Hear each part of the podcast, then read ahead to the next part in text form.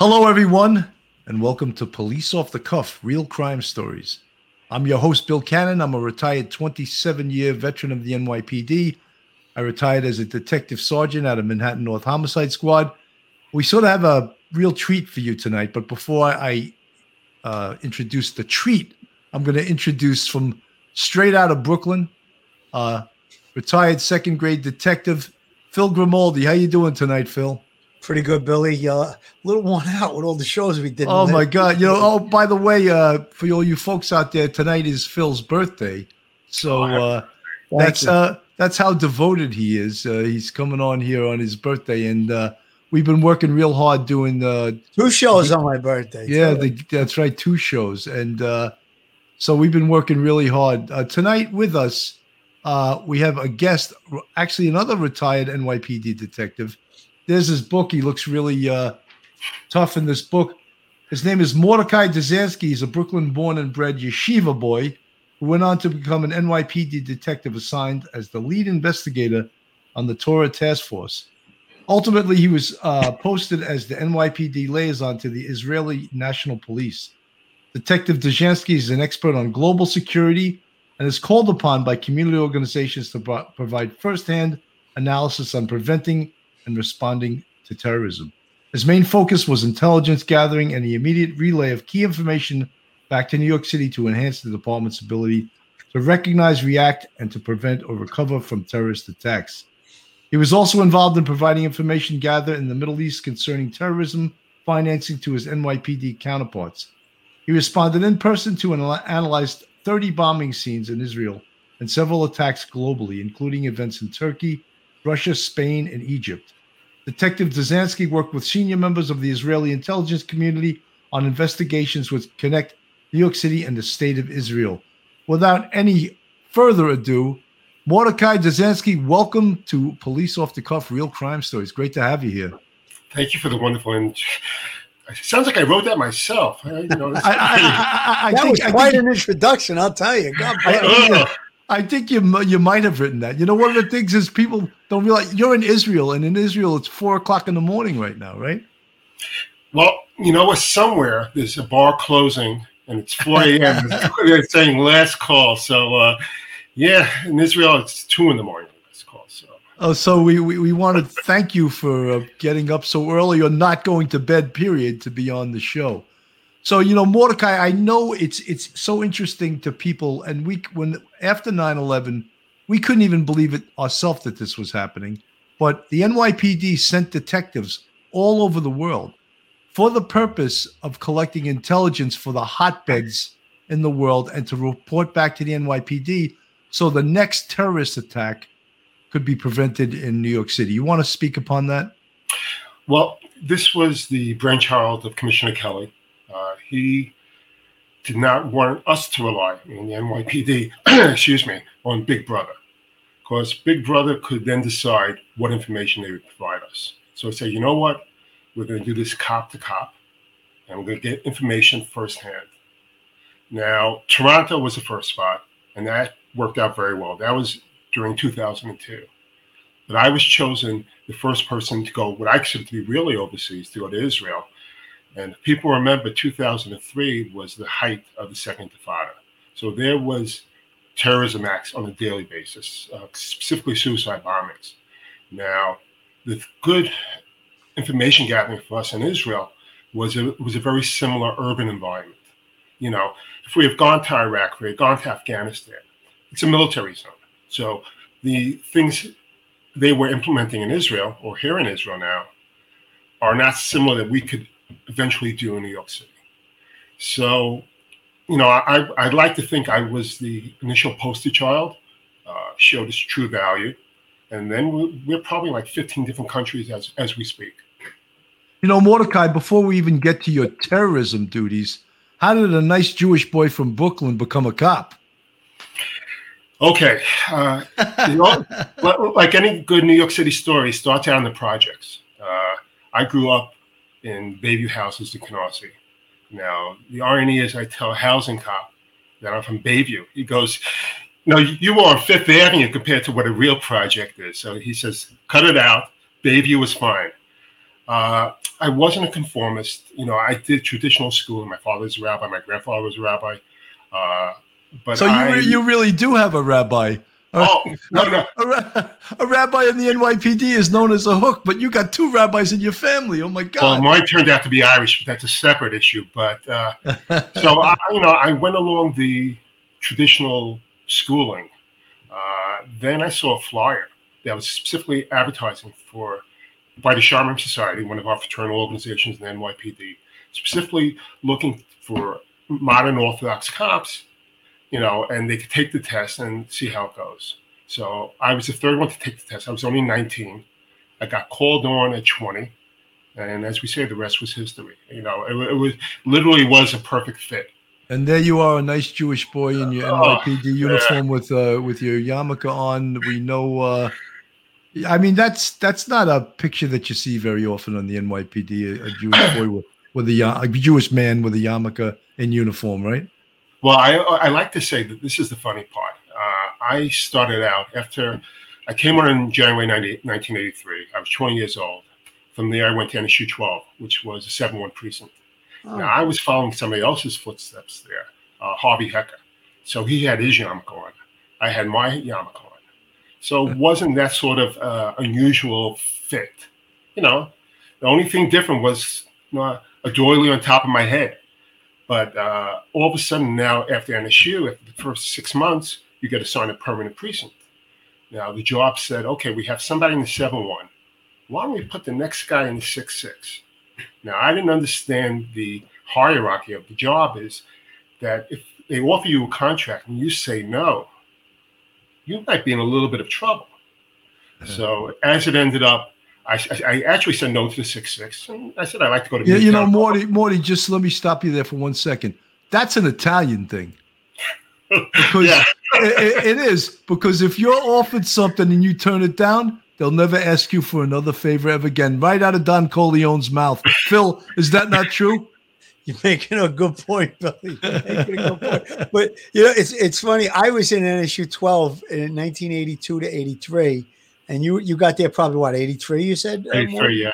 Yeah. Yeah. And that that I just to expand a little bit on what you said, uh, that's a part of Brooklyn called Crown Heights, where there was a large uh, Jewish community, and Borough Park, where he mentioned the six six precinct. Borough Park is the other.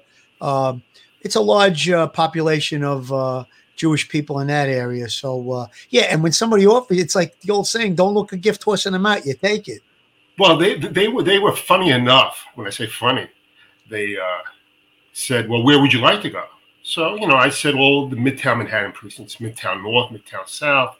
Uh, this, I didn't want to go to the 17th, too many fixes, so I wanted to go someplace handpicked. And again, I have the audacity as a first generation to sort of ask for this. So I always tell the story. It's a great story. Uh, I don't know if anybody remembers Cornelius Dever. He was my NSU lieutenant. Speaking And, about him just recently, I- I'm standing on the corner of Nostrand and Church in NSU. Hey, uh, Morty, someone in the chat, Mark Meckler. Hey, Morty, Oh, he's my boy. 8324. We, yeah, we were in the academy together. I love Mark. I just wanted to let you know that there's someone here that knows you. So, oh, so now everything's got to be on the up and up because he knows my whole history.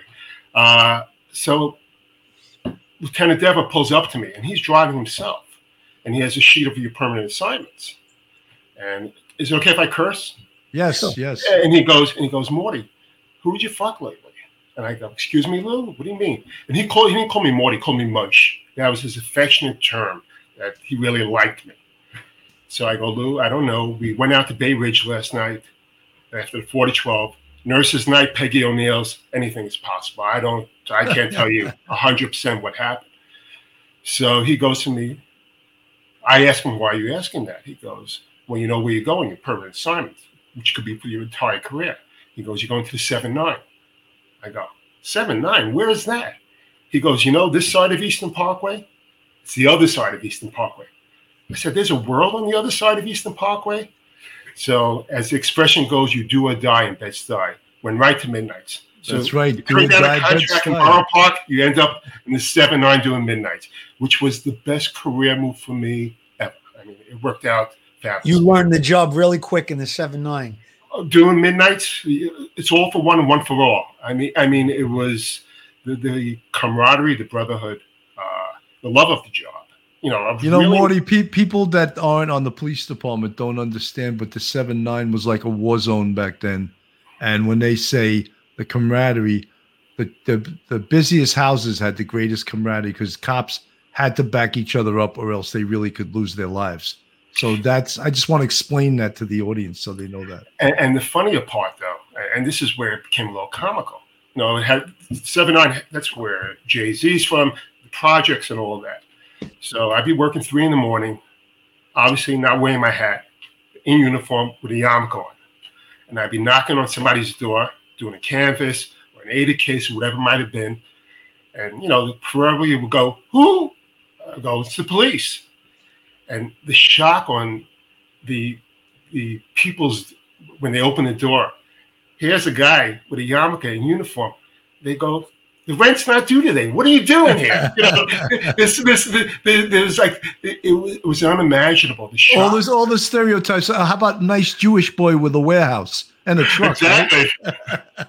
Morty, so, I got to tell you, you took me back just now when you said who because that if you worked in the project and you knocked on a door, they never said you know who's there. Who? That's all they said, and your response was always the police. oh my god, that took me back, boy. Yeah, so so that was my great experience. It, it really, uh, it, it, really was a uh, a blessing back then. Uh, you know, just way I started, and then I just kept moving around. I went through DEA narcotics. You know, from seven nine, I said I decided I'd rather write than fight, and I went to MTA, Manhattan traffic area so I finally got to Midtown, which wasn't, you know, uh, exactly the way I wanted to get there, but I was in uniform in Midtown.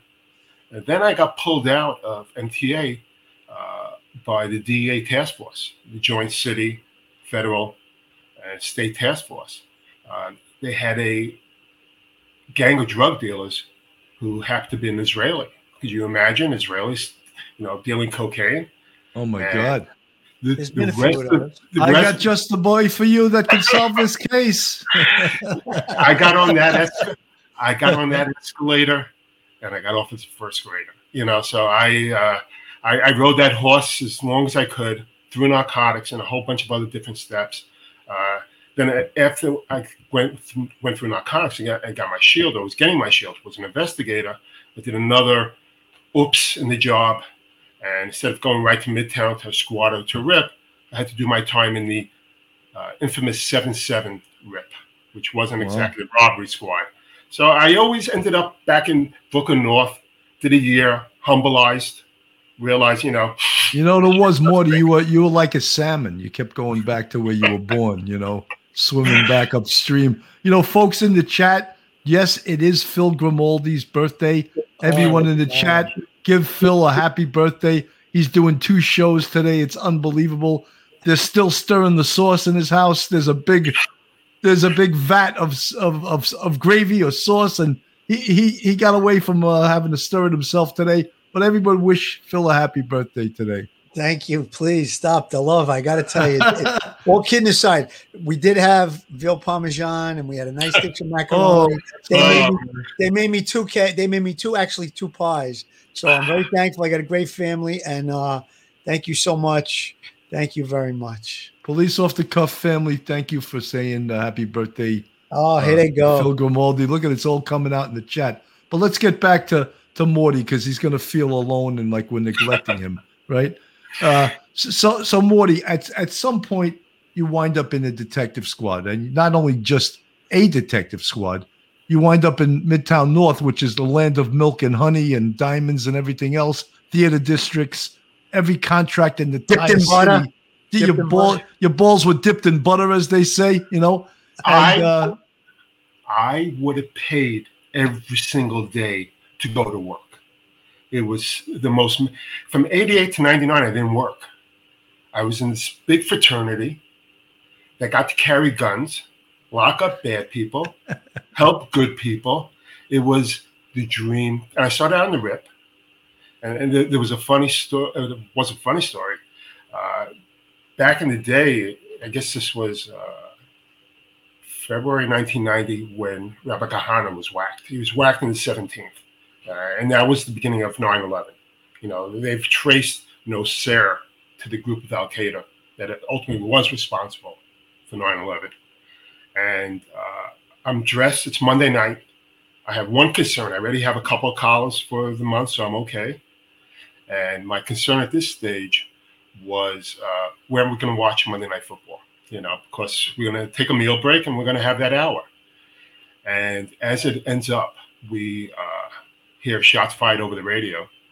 And it turns out it was Rabbi Kahana getting murdered, a terrorist murder by Nosair in uh, the hotel on Lexington Avenue.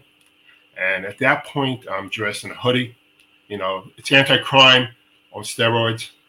And I show up there. And, uh, you know, I realized then you have to bring a suit with you wherever you go because the chief detectives was there, all the brass were there. And uh, that was my entree to both uh, terrorism. You, you, you know, Morty, just to, to bring us back to reality for a second. I was a boss, and when people would show up to a serious crime scene dressed like a landscaper, I would get, I would get pissed. I would get seriously pissed because guess who the chief was going to yell at? Not well, the detective. That, he was going to yell at the sergeant. Why is that moron not wearing a suit? And so, well, forget about that. How about having an earring and long hair and a little bit of a goatee? You know, because you know I'm in Midtown North Rip. I have to look the part, what whatever the part might have been.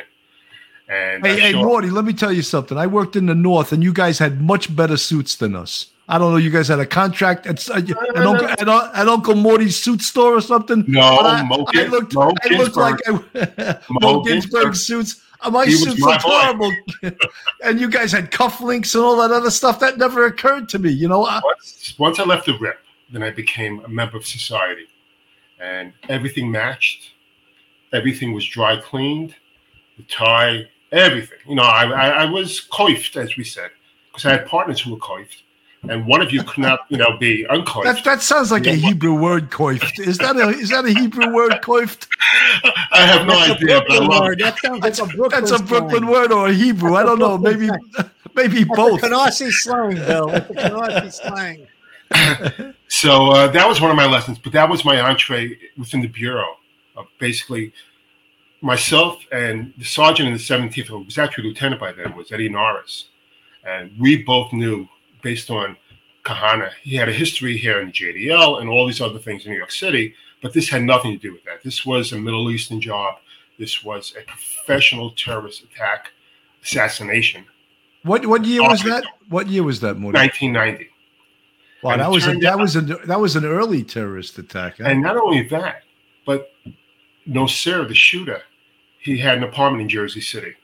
In his apartment, they found information regarding the 93 World Trade Center bombing. They're already talking about it. There's a treasure trove. Hey, hey, uh, Pete, Pete Panuccio just said, Oi, my man Morty.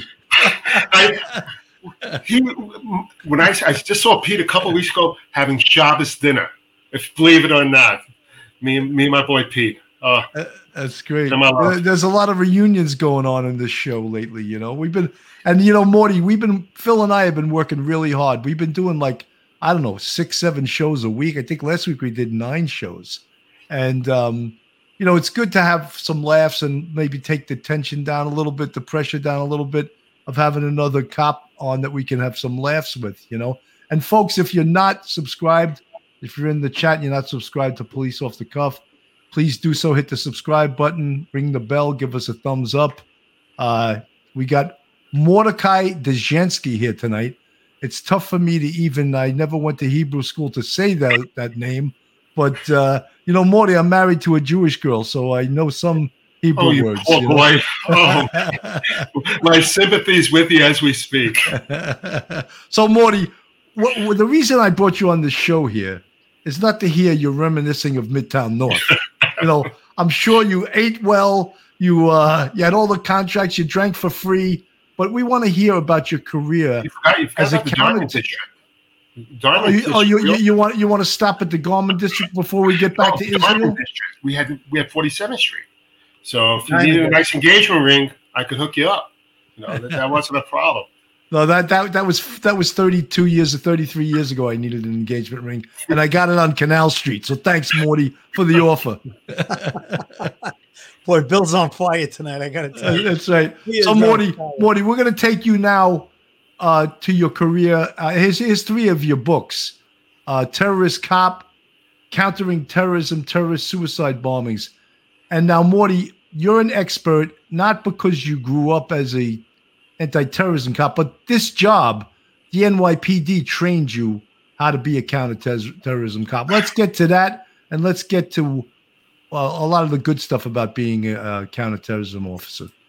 Well, l- listen, realistically, uh, on uh, September 10th, 2001, I was detective in Hand South homicide. I think we had probably around 20 murders.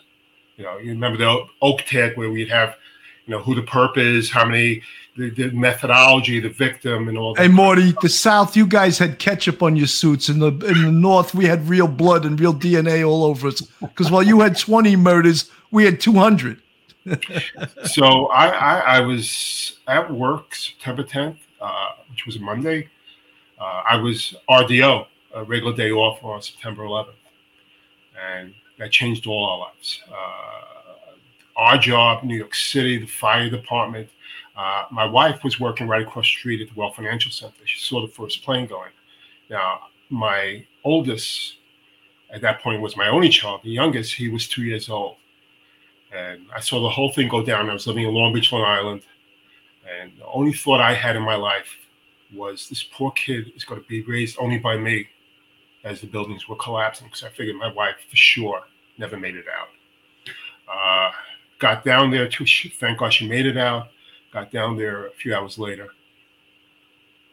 We all felt shock. We all felt horror. We all felt, but there was also a punch in the stomach that you know, I, I was I already had 18 years on the job, that there was something we could do, whatever emergency happened. Here was a situation where I basically felt completely helpless because it was out of our domain. I never signed up to get involved with terrorism. I never wanted to get involved. It was somebody else's job, whether it was the Bureau, the CIA, uh, the military, uh, overseas, whatever. But I think it changed for all of us. And, uh, you know, I, I'm still in shock about it. when I say shock. I I try my best not to think about it. I, you know, it just it, it sends chills through me and all that. But that's when I, you know, sort of got on the road and, and I got blessed because uh, I got picked by Commissioner Kelly to go overseas, and it was Morty, offer that you had a rabbi. There's no way he just picked you out of the, the box. He You was had an a Irish rabbi. rabbi. That's right. He had a rabbi. well, I hate to say, for back then, because of my crime scene experience, because of my, you know, we were a great job. You know, I, I'm sure it's still the same way, but we let our specialists do special things. Our crime scene people were the best. Our our ballistic people were the best. Uh, medical examiner's office, all this. So the, the average detective, whether he was in a squad or, or a homicide, really just had to take in the scene and not acquire a specific, you know, explosive or, or something, you know, like that. And what ended up happening was, uh, you know, my whole career sort of built me up to be, I hate to say to withstand what I was about to go into. I had no idea what I was going into because nobody had ever done this before. Morty, you know, I, I'm almost hearing the Star Spangled Banner playing in the back as you discuss your career. Let's. I'm just busting your chops. He's on fire tonight. Listen, you, you know he's a stand-up comic. Boy. Yeah, yeah. He's a uh. stand-up comedy bell. But you, you know, you know, Morty. Like if, if if like Phil didn't do the exact same thing you did, we would have like tears rolling down our face right now. But, But, but, but wait, wait. A moment of silence for my boy Jackie Mason. May he rest his soul. Jackie was he was a he funny loved guy. cops. He Oh, loved yeah. he, he loved detectives. He loved cops. So He was a funny guy, man. Really funny guy. So yeah, uh, Phil. Some of the people in the chat are saying, Phil, did you enjoy the cake you had for your birthday tonight? I did, I did, and I neglected my daughter. Uh, my youngest daughter bought me a, a license plate, and it's got like a police logo on it. And it says "Real Heroes Wear This," and it's got a picture of a badge. I was going to bring it in to, to put on camera. I left it in the kitchen. Oh, that, that's pretty cool. That's yeah, pretty it was very cool. nice, very nice, and and a lot of cards. And I can't tell you about the amount of phone calls I got today. I was running around, and then uh, the the the uh, podcast we did earlier today, and then this one. Just thank you so much, everybody, for the birthday wishes. I really feel love. Thank you. That's great. And folks in the chat, if you're not subscribed to Police Off the Cuff, please do so. Hit the subscribe button, uh, ring the bell, give us a thumbs up. Uh, this is a special show with uh, retired first grade detective Mordecai Dzikansky, who was a counterterrorism. I said that word so well, I almost I want to. His you last name. When they saw my name tag, what's your name? I go Smith. Can't you tell her? Yeah, was it, you know something? Part part of the job that we all love the um, the best is is cop humor, because that's what got us through the most horrible situations on earth. And cops are the best ball breakers on this earth, and they have some of the greatest sense of humors. And that's what really got us through the some of the hardest times of any police department i'm sure in the world especially after 9-11 and stuff. But uh, we we go through our lives with a sense of humor and that gets us through right morty?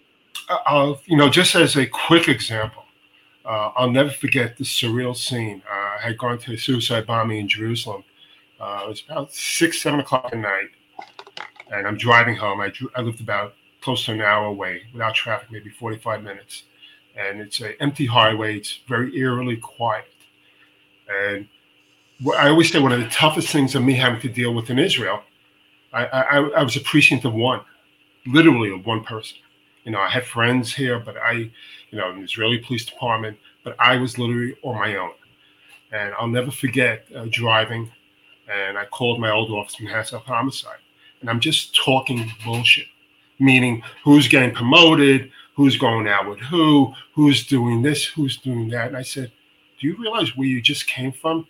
And you all you really want is that small talk, you know, that that end of the day, you know, sort of deflate. And that's what I miss the most. Not having a partner, not having somebody to work with uh, on a regular basis, not having somebody to bounce something off. And like we just said, not having somebody to laugh with not somebody breaking your balls or you breaking it back. You know, so uh, you know, Morty, I'll, I'll, be your friend, Morty. Where were you that night when I called and you said we're fucking busy, we're working, hang up. Morty, I want to get into the terrorism and how it's done in Israel, but we'll, first we're just going to go to a quick uh, two commercials, and uh, we'll be right back. And Phil, you got the first one here. Joe Murray, attorney at law, back in uh, better than ever. Have you found yourself in a jam? Are you in need of legal counsel in the New York City area? Do you need a victim's advocate? Well, Joe Murray is your man. He's not only an experienced trial attorney, he's also a retired 15 year member of the NYPD. He knows both sides of the fence. His website is jmurray law.com. That's jmurray law.com. His telephone number is 646 838 1702, 646 838 1702. Or you can email Joe at joe at jmurray law.com, joe at jmurray law.com. It's so wonderful to have Joe back. Um, Police Coffee is an officer owned business dedicated to crafting the finest coffees and blends and they provide you with the freshest coffee available. Each batch is roasted fresh by people who know what it means to stay vigilant, and our specialty coffees do not waste one drop when flavor is concerned. Our coffee is some of the best you'll find, but it also helps serve an important cause giving back to our community. 50% of our profits goes towards helping family members of police officers who fell in the line of duty. To order coffee and related products from policecoffee.com, Go to the website. There are over seven types of coffee to choose from. 50% of profits go to officers' families in need. For 10% discount, use code OTC10, OTC10. That's off the cuff 10. And again, the website is policecoffee.com. Morty, what we want to get to is like everyone knows that probably Israel has the greatest counterterrorism security in the world and out of necessity because they're surrounded by basically alligators all over the place. So, what I think people that watch this show are interested in is how do you train to spot a suicide bomber? Well, I have to break down different elements. Uh, first of all, they've been doing this a really long time. You gotta you gotta keep in mind they've had this situation since the start of the state in 1948, meaning that they've been a constant, not necessarily war, but skirmishes and battles at least. So this is an ongoing basis. Uh, so they, they, they, they're used to the swamp, as we say. Uh, they're experienced. Uh, the language, half of Israel are Jews from Arab states. So for them to speak and you know to understand, to uh, to be able to interrogate, interview, it's mother's tongue. So it's a much much easier thing. They know the players. The players really haven't changed. You know, this is an inherited business. Generally, the grandfather was a terrorist, the father's a terrorist, and you know the next generation. So there's a lot of you know where we had history or certain let's say drug gangs or whatever it is, they have it. But I would say what was the most amazing thing is the engaged population, meaning that the average citizen, it could be because of military experience or basic survival instincts. You got to understand that your, your bus driver, you know, an MTA bus driver, his his biggest concern is traffic in the battery tunnel or traffic on the bridge or having unruly passenger. For years, an Israeli bus driver went to work not knowing if his bus is going to be blown to shreds. That that will be. I was at that scene January 29th, 2004. So, Morty, what, what was showing on the screen is a, a bus that had a suicide bomber blow up inside the bus. Is that what we're seeing? That's exactly what we're seeing. You're seeing body parts. You're actually on the left hand side. Uh, there's flesh hanging from the side there. I mean, this was the average scene. I could say, as a crime scene, the suicide bombings were probably the worst that I've encountered. It looks like a finger sticking out in the flesh on the left there, hanging over that uh, rail. It's it, it, it was unbelievable. Uh, uh, words can't literally describe it.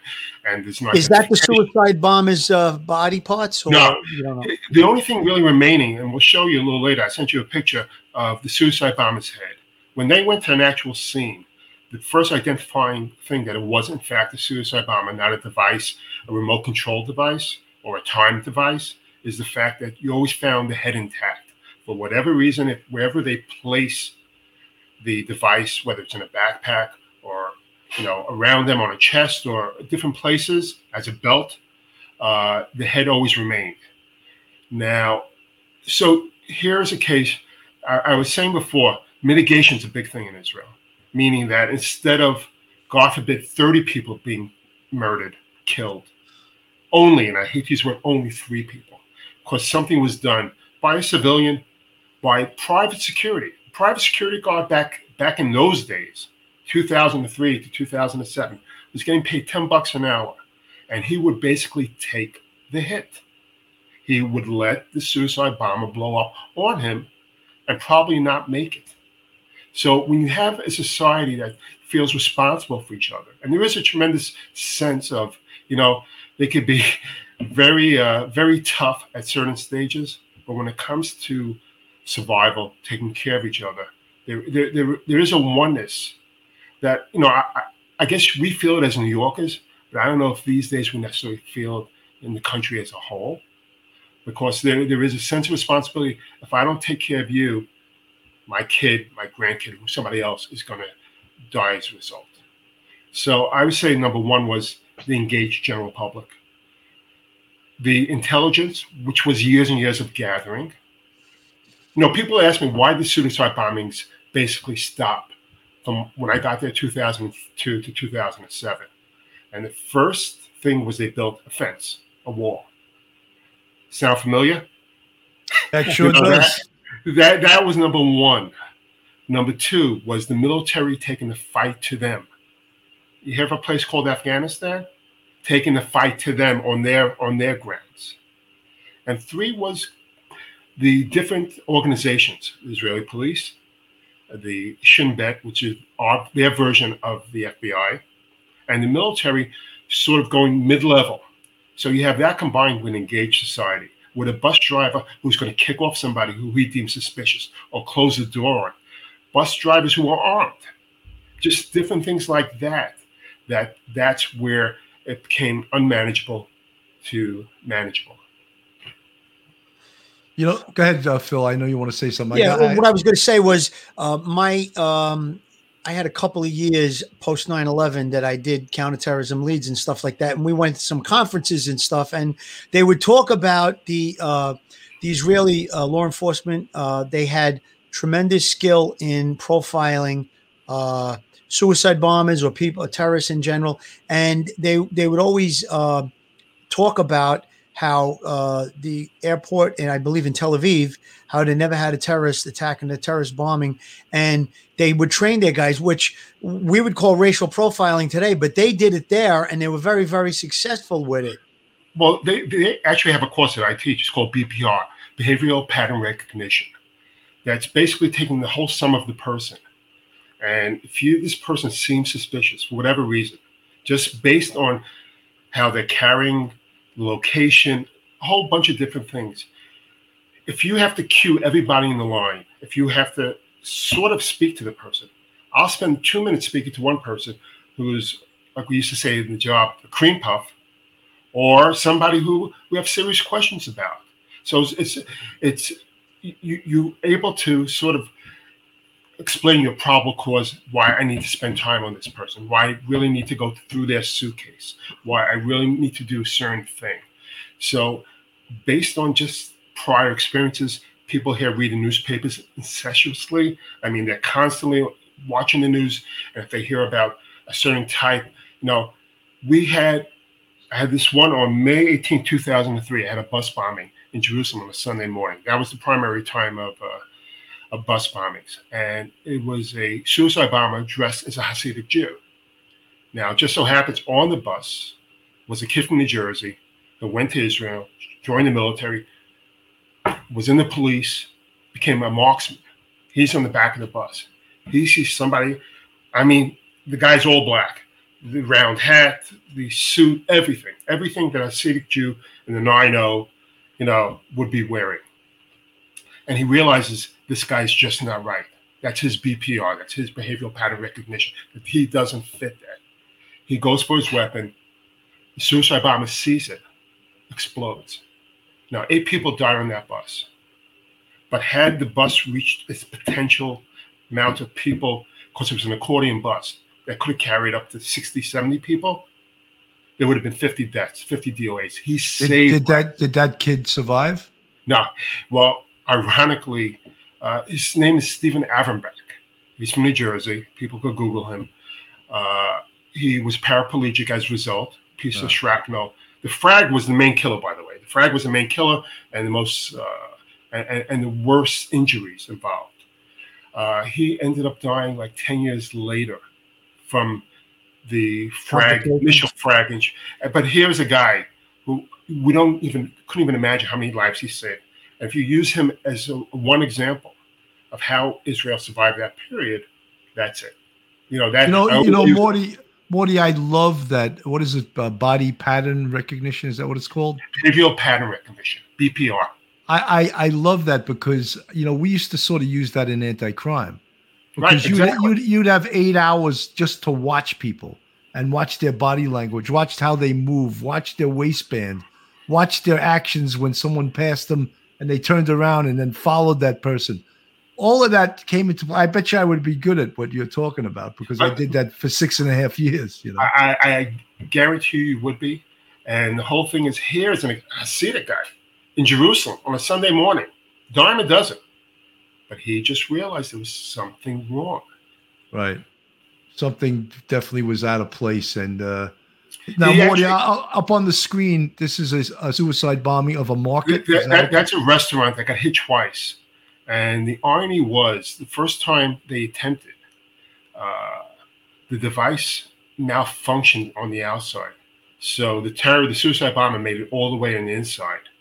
And he was trying to play with the, with the vest. And by the grace of God, it blew up on him and only him. You know, I used to love these these uh, geniuses, the suicide bombers. How every so often they'd be going to their to their target and want to make sure that the actual device works. so they play with the switch. You, you, can't, yeah, you can't really test it.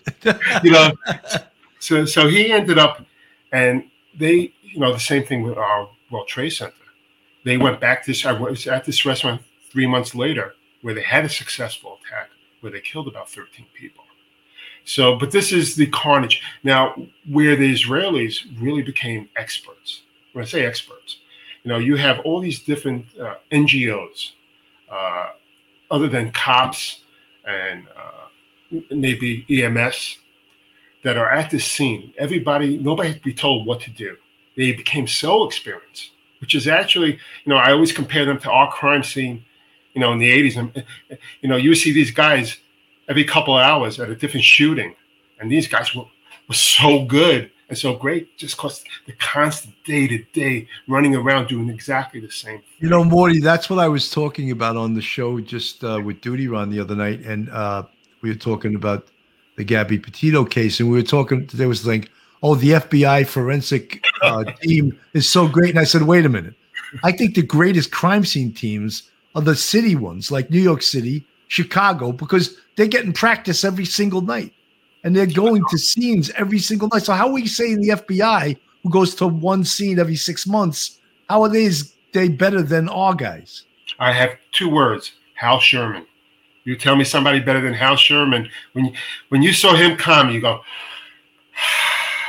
Well, I just think those three letters FBI. People think, "Oh my God, FBI." Well, I I will say right now, the NYPD's crime scene unit is probably better than the FBI. Uh, uh, unequivocally, because uh, a based on street cred, where the guys had gone, have been in uniform, understand the job. I'm not going directly into that as far as you know the forensic aspect. And B is the practice, and they've been guided by guys like me and you, telling them, "Listen, please, you know, I'm a little concerned about the splatter. I'm concerned about this. Let's just spend a few more moments." You know, it was like it was like being the head of an orchestra, you know, a symphony, and, and just watching these guys work. And uh, no, they, well, you know, Mordecai, um, Morty. I mean, um, it's like when you're in homicide or something. It's very important to always go to the scene, to take a look at the crime scene. And Phil, I know I could see the the look of recognition on your face because you can't get the feel of what happened unless you visit that crime scene and take a oh. look at what occurred in that crime scene. I would imagine the same thing is true with a bombing scene. Well, Bill, I actually want to do this and I'm going to do this. When I got to Israel, there was no job description what I can and can't do. I knew I was going to get access, but they weren't going to hold my hand because anybody who had to be at the actual, there, there was a window of like 90 minutes that if I didn't get to the scene of the bombing, I was being useless by going there because all the forensic value, all the understanding, all the information would already have been gone because they were so good at, as we say, cleaning up. Uh, after my first, after in Israel, I, I landed on my 20th anniversary, January 3rd, 2003, to officially take my post. On January 5th was a Sunday morning. I got caught in traffic and I got beeped that there was a suicide bombing. And I'm stuck in the middle of traffic. And I said, I could be right now in Long Beach, Long Island on a Sunday morning having a bagel. Why do I have to be stuck here on a highway in Tel Aviv? I'm to use, and it was a double suicide bombing that's when I said I have to go to the scene. And they said, "We'll give you we'll give you booties to go actually into the bomb squad scene where only bomb techs and maybe EMS and certain other people are allowed, but you have to get there on your own." And I took that as a challenge. And I said, if I don't do that, I'm not going to do. I can't get a report two days later. I can't get a report that the same FBI could get because they weren't seeing it through a New York City detective's eyes. So I decided then that you know, I made it to 21 of them, that it, it was a worthwhile endeavor. You know, racing and traffic. You, you might pick up something from, like Bill made a great point. When you go to the scene of a bombing or shooting or homicide, or whatever it is, you might pick up on something that uh, is a little different at this one, but then you see it at the next one. And that's very, very important. I mean, observation of the scene obviously is very important. Going back to the FBI real quick, uh, I agree with you, Bill. Probably uh, their uh, crime scene people might be okay, but they don't have the experience from the amount of cases that a, a, NYPD crime scene unit would have or any other big city. But they do have a tremendous lab. I have they have that lab in Quantico, Virginia. That's probably one of the best, maybe in in the whole world. But uh, yeah, I mean, listen, we got good at what we did because of doing it over and over and over again. It's it's just the experience of it, you know. And you know, there's so much you can learn in a classroom. You get ideas, but when you get to the scene, you start to pick up. All right, everything is different. Everyone is different. It's always different, in uh, even just a little way.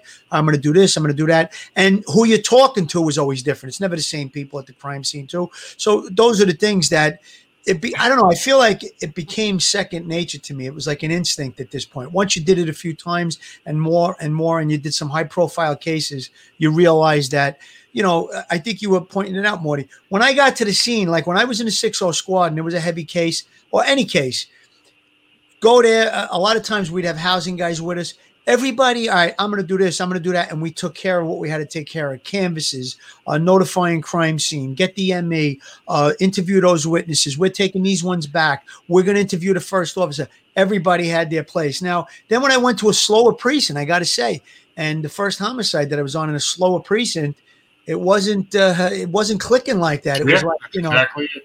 guys in, in your own team were you know weren't standing by. They were you know you, you had to get them. Come here, go do this, go do that. You know, You so know, you know, Phil, I was known to yell at people that outranked me, which probably wasn't very smart.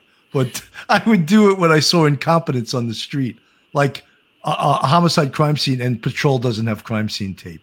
To me, that you know, I would go ballistic at that. you fucking know? kidding? I could just hear you. Right, yeah, that's what I would say, and and I would be like, "Oh, you have bars on your shoulder? Well, get some of these motherfuckers to get the tape."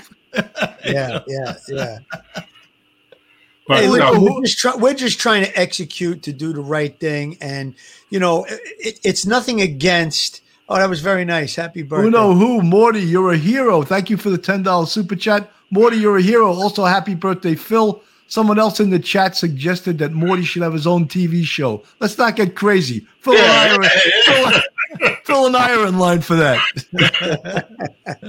There's, there may be a podcast in your future, Morty. That's that's right, Morty. Morty, Hey, you know I, something? got, I, I got to ask you this. God, God. You had something to say. I'm sorry. no, I- this is actually important. As a detective, people who knew me say I wasn't always the. I became the lead runner here because I had to, but I was always a good second. So if you need somebody standing by, I'm always I'm a good wingman, as they say. You know, You know, that's, Mo- that's, Morty- that's been my specialty in life. One of the pictures you sent me is like amazing because people are going to see this as a no way. Tell us who this is.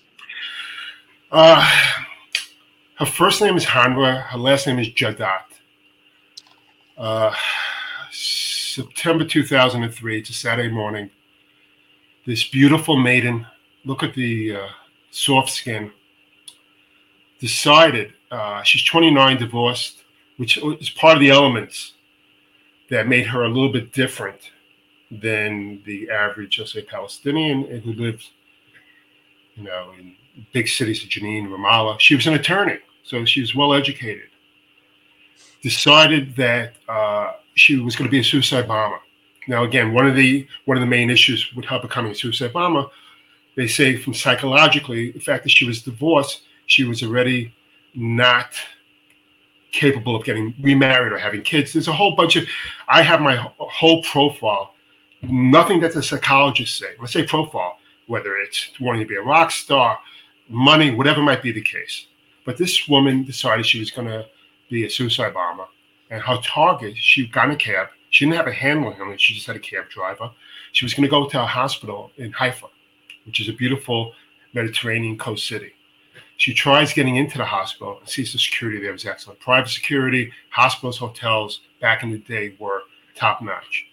So she says, Take me to a restaurant on the Mediterranean. They take her to a restaurant, ironically owned by an Israeli Arab and Israeli Jew, the, the, the, the, the bastion of Israel being a wonderful country for both Arabs and Jews.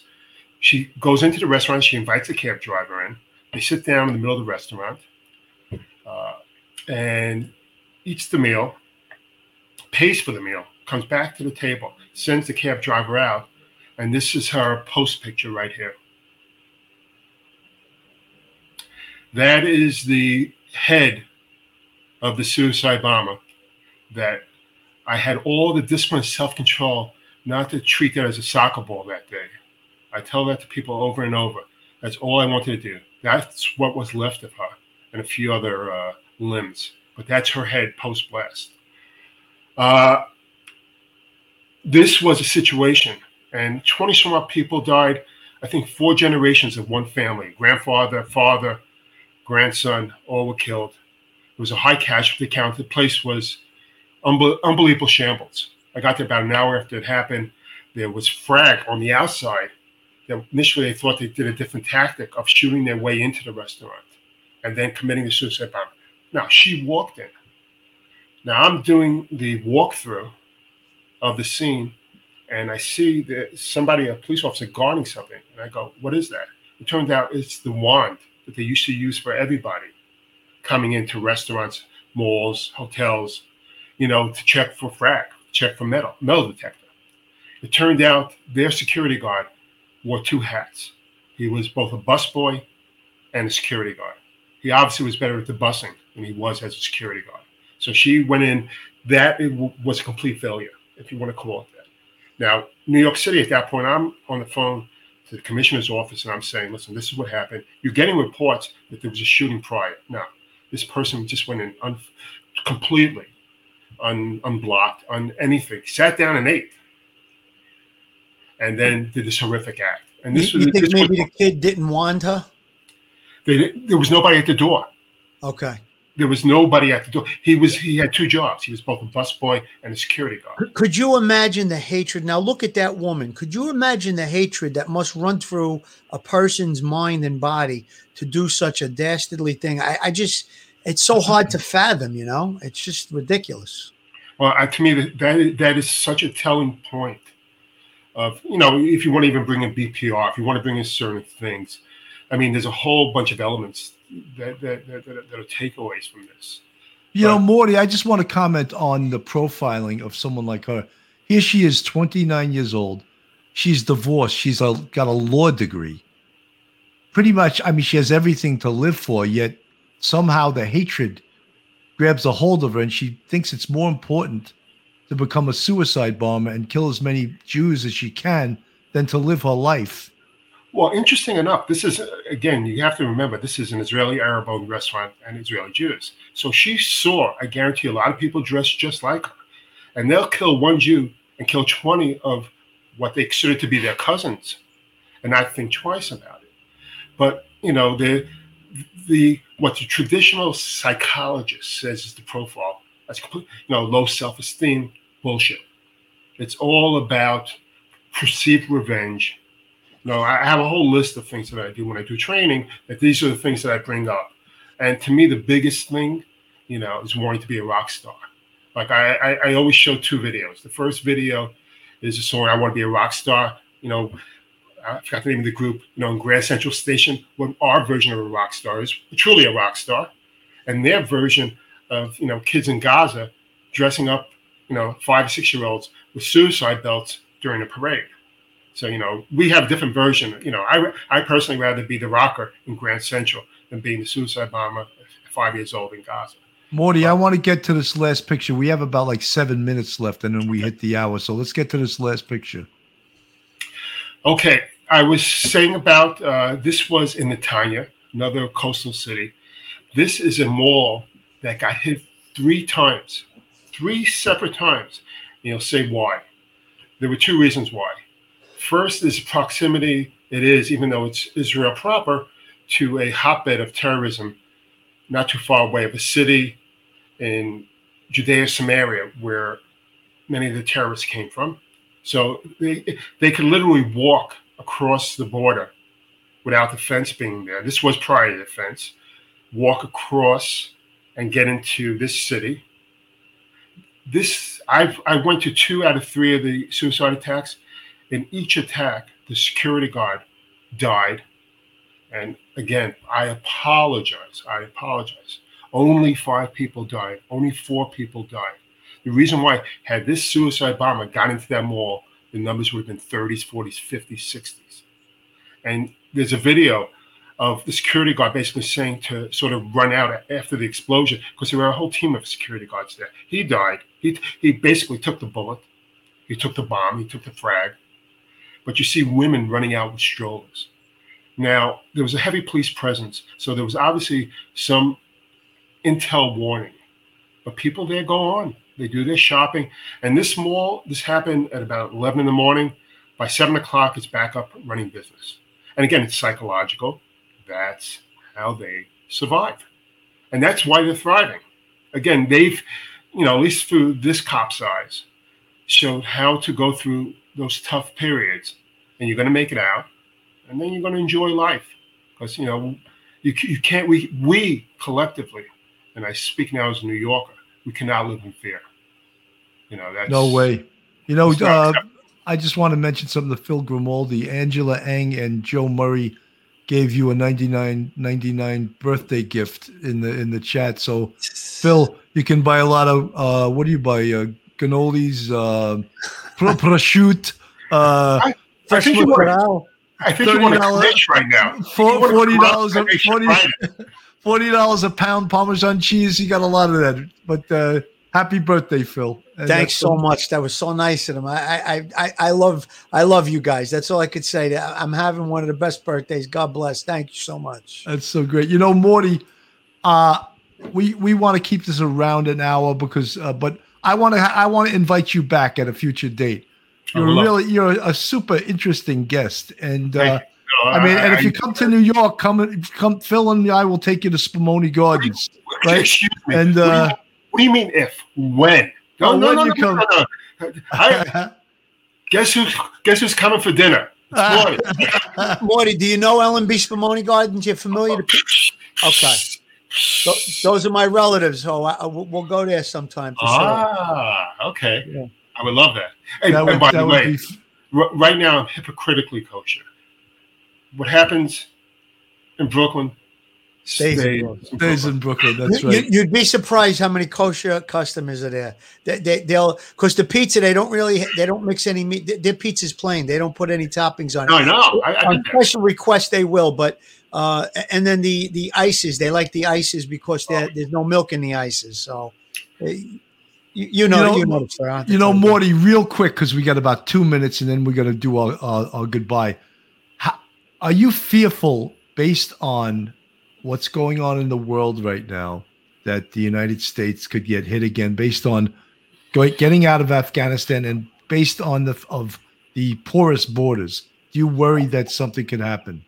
Absolutely, absolutely. I, I think uh, the level of, of uh, awareness has to be raised tremendously, and I think, listen, they're like sharks. They smell the blood they smell the. It's not like oh my god, we'll placate them and then they'll, they'll, they'll you know, kumbaya. Kumbaya does not exist in that world. No. When they smell fear, when they know that they can take advantage and do whatever they need to do. This is the, this is what they do for a living. This is their oxygen, the threat and the actual act. You know, Morty, I find the more and more as I get older, and look, I always have those cop instincts, but I think there's people in this world that deny that there's evil. They want to believe that there's not evil, and we've seen evil. And I'd love to see my eyes and uh, tell me what evil is and what evil isn't. Like you said, all of us here, through our eyes, if they could just play that film and just take certain spots, you would know there's evil. 100%. But that's why we're here to spread the word and to give you know other people strength Morty, I tell people about my career that uh, I actually I've been in the interview room with the devil 100%. And I'm not going to go into a big long story now. Not uh, not on one occasion, several occasions, serial killers and, and when you looked into the eyes of these people and you saw how they spoke about killing people without any reservation at all, I knew I was talking to the devil and and and everybody involved felt the same way too. So we we actually we we've sat with the devil, there's no question. 100%. You know, folks, uh, you folks that came and listened tonight, we're really happy that you came here. I know everyone wanted to hear the uh, Gabby Petito case, and we've been covering that all week, and we'll go back to covering it again soon because there's always new breaking stuff on that. But I had invited Morty a couple of, uh, maybe about a month ago, and I think he's a, an amazing guest, and I want to give him an open invitation to come back at another time. Uh, and, you know, we see that you know there is evil in this world and terrorism exists And you know, we need to stay vigilant. And we kept saying it in the Gabby Petito case. If you see something, say something. And someone did, and that's one of the reasons they recovered Gabby's body because someone did see something and did say something. Uh, I just, you know, Morty, I just, I, I wish I could uh, go have a drink with you right now, but I know you're in Israel. What are they drinking in Israel these days? Uh, Manischewitz. Manischewitz cream white Concord or and, and, and Jerry goes to buy the last babka in the bakery. You know, he, he's very big. He'll push anybody out of the way. I want that last babka. You know, that's, that's right. Phil, uh, final no. final words, Phil. Final words, uh, Morty. I just want to say it was such an honor and pleasure to meet you. You're a true American hero. Um, I know that there must be some PTSD floating around in your head after seeing all those horrible things. As we all, anybody who was active in the PD or did things like you did, uh, I just hope you're you're okay with all of that. Um, real quick on the uh, Gabby Petito case, condolences to the family. I can't even imagine what they're going through. There was a couple of other developments in the last few hours, but we'll get to it on our next episode. And uh, the birthday wishes, I got to say, one of the best birthdays I've ever had. The, the, people, the outpouring on the on the chat, Joe Murray and, and Angela Eng. Thank you so much. Love you guys, and uh, thanks so Happy much. Birthday and, again, Bill. Really just what what's that? I said happy birthday again, Bill. It was an absolute pleasure. Well, I would just like you. to say from the police off the cuff real crime stories family and from Bill Cannon and Phil Grimaldi, L'chaim. How did I hey, say that? Did I did I use the proper he gave it the was, proper enunciation. I did, all right. I'm, I'm, learning more Hebrew and more Italian from being around. You know? In New York, you got to once in a while. That's right. So, everyone, thank you, everyone, for listening, and good night, everyone. Good night. Take care. Good night, Morty.